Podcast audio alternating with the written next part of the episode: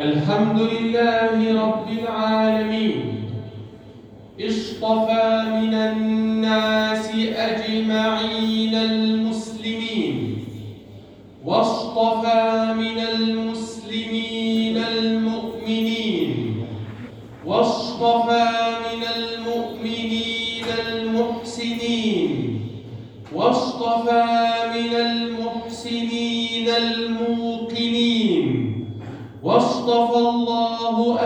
أنبياءه والمرسلين واصطفى أهل البيت أجمعين واصطفى أولي العزم من المرسلين واصطفى منهم سيد الأولين والآخرين سيدنا ومولانا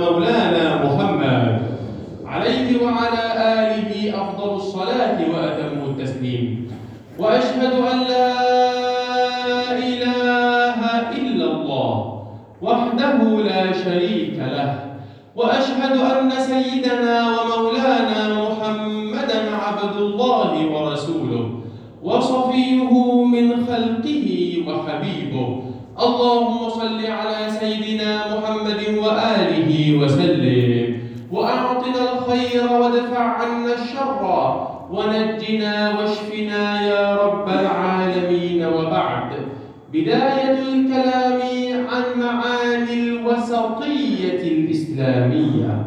فإن الإسلام دين الوسط كما قال تعالى وكذلك جعلناكم أمة وسطا. الإسلام دين الوسط الذي يحفظ للإنسان الدين والدنيا.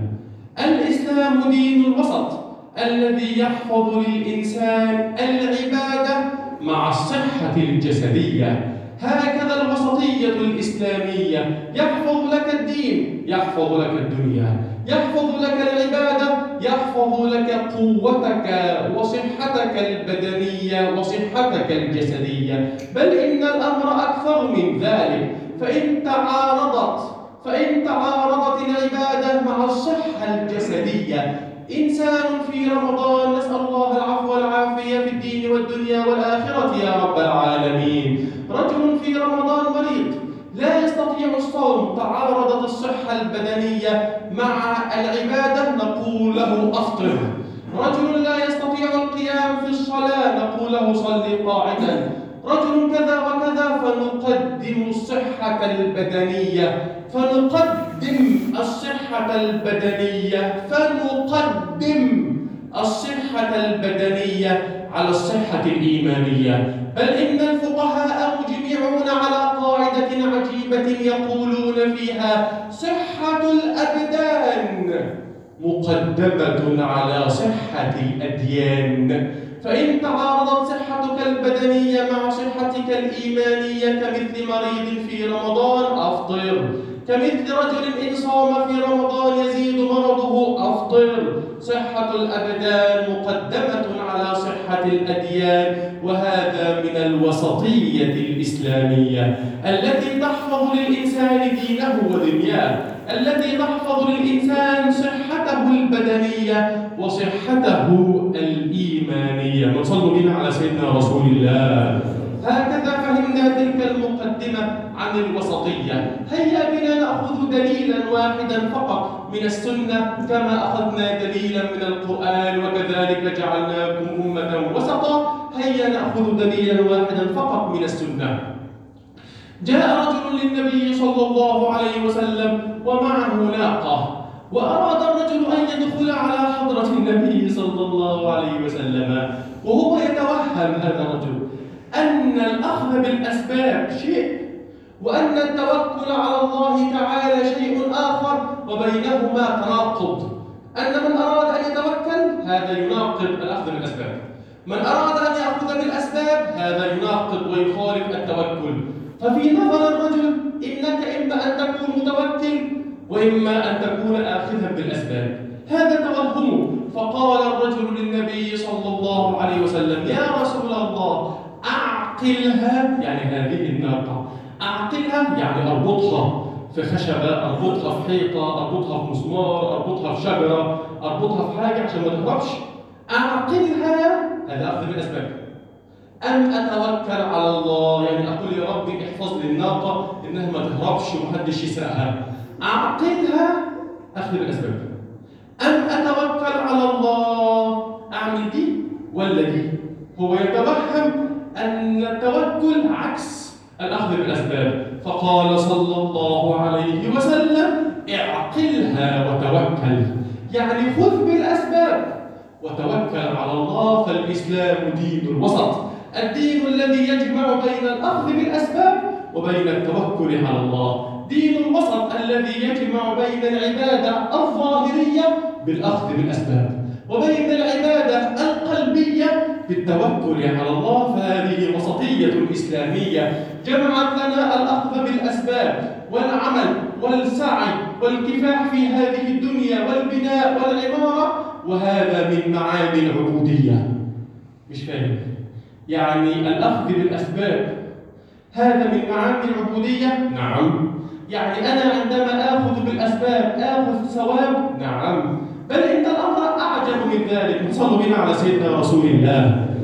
فمن توكل على الله تعالى فقط ولم يأخذ بالأسباب كأنه أخذ عند الله خمسين من مية بس ومن أخذ بالأسباب ولم يتوكل على الله أخذ عند ربنا خمسين من مية بس ومن أخذ بالأسباب وتوكل على الله تعالى أخذ عند ربنا مية من مية. فهكذا الوسطية الإسلامية على اعتبار أن الأخذ بالأسباب عبادة لله. على اعتبار أنك إذا تأخذ بالأسباب هذا دين هذا تقرب من الله تعالى هذا تأخذ عليه ثوابا وحسنات. أقول لحضرتكم أمثلة توضيحية على ذلك. عجيبة جدا. هل تصدقني يا سيدي إن قلت لحضرتك أنك عندما تذهب لطبيب إن كان إنسانا مريضا فذهابك للطبيب هذا إن كان بنية الأخذ بالأسباب وإقامة الدين عبودية لله فأنت تأخذ حسنات وثواب على على ذهابك للطبيب. عندما تأكل دواءك أنت تأخذ ثوابا تأخذ ثوابا عند الله تعالى وحسنات عندما تأكل الدواء. لما حضرتك تغسل سنانك حتى غسل السنان أيوة. حتى غسل السنان إن الإسلام دين الوسطية الذي لم يترك شيئا في خير الدنيا والآخرة إلا دلنا عليه وجعله من باب التقرب من الله تبارك وتعالى. فهذا الأخذ بالأسباب. لغسل الأسنان لصحة البدن لقوة الأسنان لصحة الجسد هذا عبودية لله تأخذ عليه ثوابا وحسنات. فإن فقه أولادنا وإخواننا هذه المعاني أقبلوا على صحتهم البدنية بنية التقرب من الله تعالى. مرة ثانية. أقبلنا على صحتنا البدنية بنية التقرب من الله تعالى. مرة ثالثة. أقبلنا على صحتنا البدنية بنية أخذ الثواب والعبودية والتقرب من الله تبارك وتعالى هذا هو الوسطية في الإسلام. وصلوا بنا على سيدنا رسول الله. إذا أخذنا للدواء ذهابنا للطبيب. أكثر من ذلك هذه الكمامة. التي نرتديها جميعا. هذه الكمامة ما رأيك أنني إذا ارتديتها؟ أسألك لماذا ترتديها؟ قال لي أنا أرتديها أخذا بالأسباب كما أمرني الله تبارك وتعالى. فإذا أنا فقهت أني آخذ بالأسباب كما أمرني الله تبارك وتعالى فإن ارتدائي لا هذا عبودية لله. آخذ عليه ثوابا وآخذ عليه حسنات أتقرب به إلى الله تبارك وتعالى. إن كان عندي هذه النية إن كان عندي هذه النية نية التقرب إلى الله تبارك وتعالى. بعد أن أخذنا هذه المعاني هيا بنا نسأل سؤال هو سؤال عميق جدا أرجو أن الجميع يستمع لهذا السؤال بمسامع القلب لماذا نأخذ بالأسباب؟ السؤال بطريقة ثانية هل الأسباب ليها تأثير؟ هو أنا ليه باخد بالأسباب؟ هو الأسباب ليها تأثير؟ هو أنا ليه بروح الشركة الصبح وبطلع أجري أعمل تجارة وأعمل business وأعمل كذا؟ هو يا ترى الأسباب دي بترزقني؟ هو أنا لما أعمل business وأعمل شغل وأعمل تجارة هي يا ترى الاسباب دي بترزقني؟ لا ما بترزقنيش. ده ربنا اللي بيرزقني. قال الله تعالى وفي السماء رزقكم وما توعدون. فورب السماء والأرض إنه لحق مثل ما أنكم تنطقون. طيب ادام ربنا هو اللي بيرزقني. والأسباب ما بترزقنيش. ادام ربنا اللي بيشفيني. والدواء ما بيشفينيش ادام ربنا اللي بيشفيني والدكتور الطبيب ما بيشفينيش. أنا بروح ليه أشتغل وبروح ليه للدكتور وباخد الدواء ليه؟ ادام كله من عند ربنا. إيه اللي يخليني آخد بالاسباب عبودية لله؟ فهذه وسطية إسلامية عجيبة أنني آخذ بالأسباب. أخذ الدواء وأروح للدكتور واشتري الدواء من الصيدلية ولكن قلبي يعتقد أن النتيجة من الله وليس من هذه الأسباب.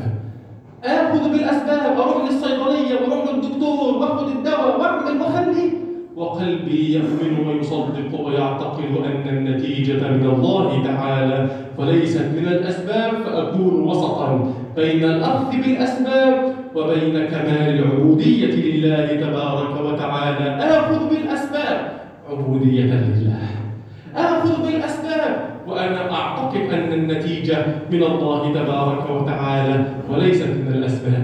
أروح الصيدلية واشتري الأدوية. واعمل واخلي واسوي ولكن في النتيجة وفي النهاية أعتقد أن الشفاء من الله وليس من هذه الأسباب.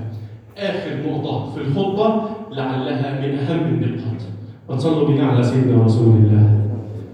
أسباب الوقاية. إحنا اتكلمنا الأول عن الوسطية الإسلامية. وبعدين خصصنا الكلام شوية واتكلمنا عن الأخذ بالأسباب. وبعدين خصصنا الكلام شوية وهنتكلم عن أسباب الشفاء. أسباب الحفظ من الأمراض. دي النقطة الثالثه في الخطبه أسباب الشفاء. خلينا نسميها أسباب الوقاية. خلينا نسميها أسباب الحفظ من الأمراض. سميها زي ما تسميها؟ عندنا في الشريعة الإسلامية أسباب الحفظ من الأمراض نوعين. وصلي على الحبيب أسباب الحفظ من الأمراض. عندنا في الشريعة نوعين. واحد أسباب معنوية.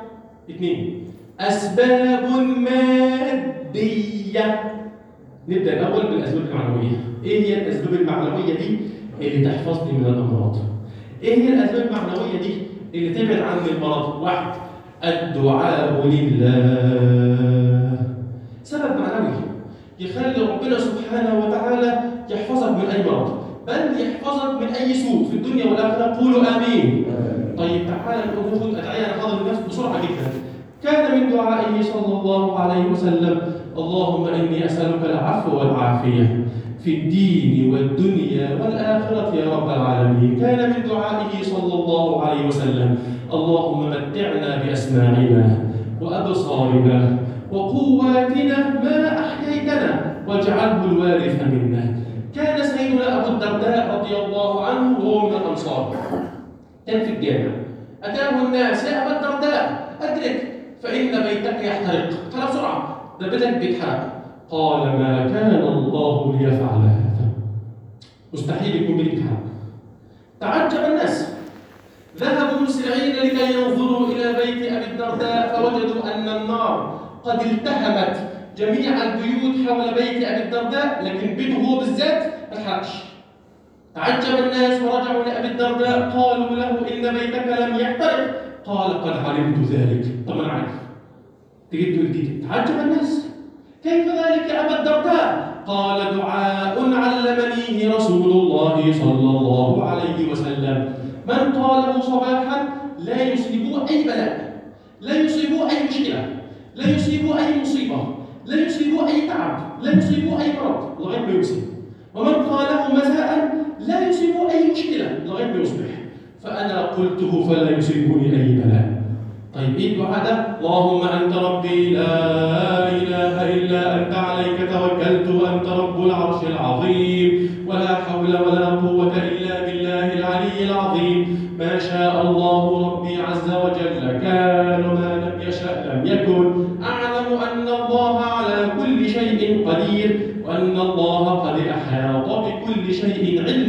اللهم إني أعوذ بك من شر نفسي ومن شر كل دابة أنت آخذ بناصيتها. إن ربي على صراط مستقيم. وصلى الله على سيدنا محمد وعلى آله وصحبه وسلم. ده أول قسم من الأسباب المعنوية اللي تحفظني من كل سوء وهو الدعاء. إحنا اتفقنا؟ إن الأسباب للحفظ من الأمراض والحفظ من أي مشكلة؟ نوعين أسباب معنوية وأسباب إيه ماديه بدأنا بالأسباب المعنوية. قلنا رقم واحد زي الأدعية. إيه ده؟ رب رب احفظني مش هحافظ أنا مش هحافظ أدعية النبي عليه الصلاة والسلام. اي حاجة أبسط حاجة. رب احفظني. يا رب احفظني واحفظ العيال. بس. وأنا وأنا ساجد. وأنا ماشي في الشارع يا رب. اقرا ياسين وأدعي. اقرا القران وأدعي. اسجد وأدعي. أصلي على النبي عليه الصلاة والسلام. وادعي يا رب احفظني يا رب احفظني احفظ العيال واحفظ الناس جميعا. بس بسيطه خالص. طيب تاني سبب من الأسباب المعنوية للحفظ من كل سوء البعد عن المعاصي اللي عايز ربنا يحفظه ما يعملش المصيبه طب إيه الدليل؟ قال صلى الله عليه وسلم احفظ الله يحفظك. احفظ الله تجده تجاهك. لو تحفظ ربنا ربنا يحفظك. لو ما تعملش معاصي ربنا يحفظك. ده تاني سبب من الأسباب المعنوية إن إحنا ما نعصيش ربنا. فلما نحفظ ربنا يعني ما نعملش معاصي ربنا يحفظنا إن شاء الله وما يديناش أي مشاكل. في الدنيا الآخرة. السبب الثالث والأخير من الأسباب المعنوية للحفظ من كل سوء إن شاء الله الصدقة. من حفظ الحديث قال صلى الله عليه وسلم داووا مرضاكم بالصدقة. عندك حد مريض؟ وعايز حد يشفيه وعايز ربنا يشفيه نعمل إيه يا رسول الله؟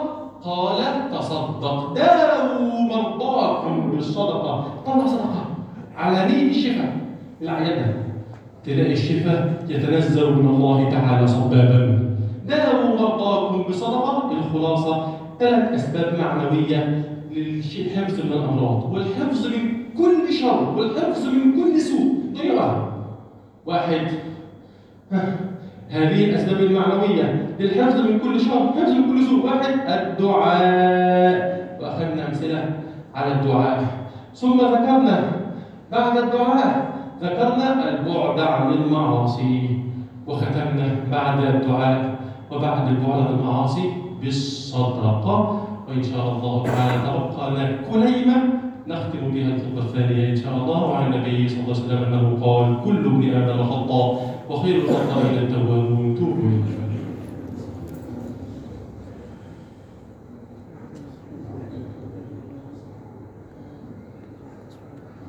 الحمد لله رب العالمين واشهد ان لا اله الا الله وحده لا شريك له واشهد أن سيدنا محمدا عبده ورسوله. اللهم صل على سيدنا محمد وآله وسلم. الفاتح لما أغلق والخاتم لما سبق ناصر الحق بالحق والهادي إلى صراطك المستقيم. صلى الله عليه وعلى آله وأصحابه حق قدره ومقداره العظيم. وبعد بعد أن ذكرنا في الخطبة الأولى بفضل الله الأسباب المعنوية للحفظ من كل سوء. اتكلمنا عن الدعاء واتكلمنا عن البعد عن المعاصي واتكلمنا عن الصدقة. وعرفنا إن كل دي أسباب معنوية. إن ربنا يحفظنا من كل سوء الدنيا والآخرة. تعالى نقول بقى كلمة في دقيقة بس. الأسباب المادية. الأسباب المادية كلنا عارفينها. إن الإنسان يخلي باله يبتعد عن أي أحد عنده أي مرض يبتعد عن أي سوء يبتعد عن أي كذا. كلنا حافظين الكلام ده زي اسمنا.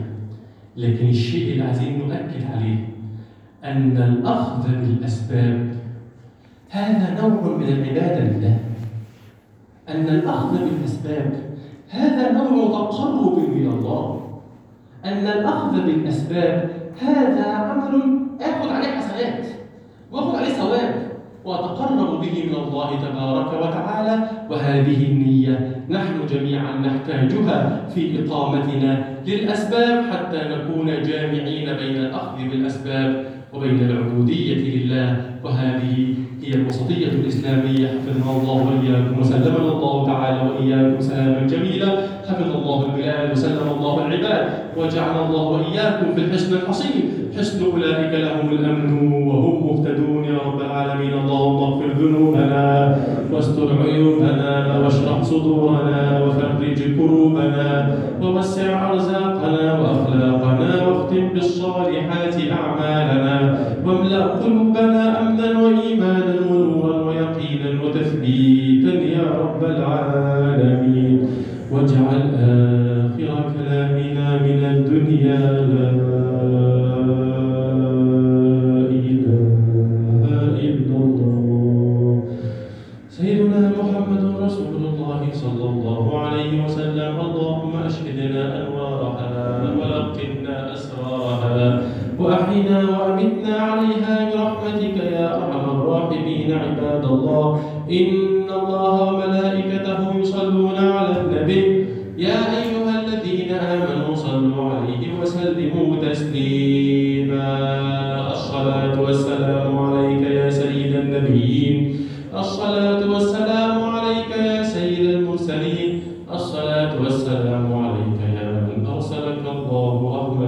رحمة للعالمين ورضي الله عن أصحاب رسول الله أجمعين عباد الله. إن الله يأمر بالعدل والإحسان وإيتاء ذي القربى وينهى عن الفحشاء والمنكر والبغي. يعظكم لعلكم تذكرون. اذكروا الله يذكركم واستغفروه يغفر لكم واشكروه على نعمه يزدكم وأقم الصلاة.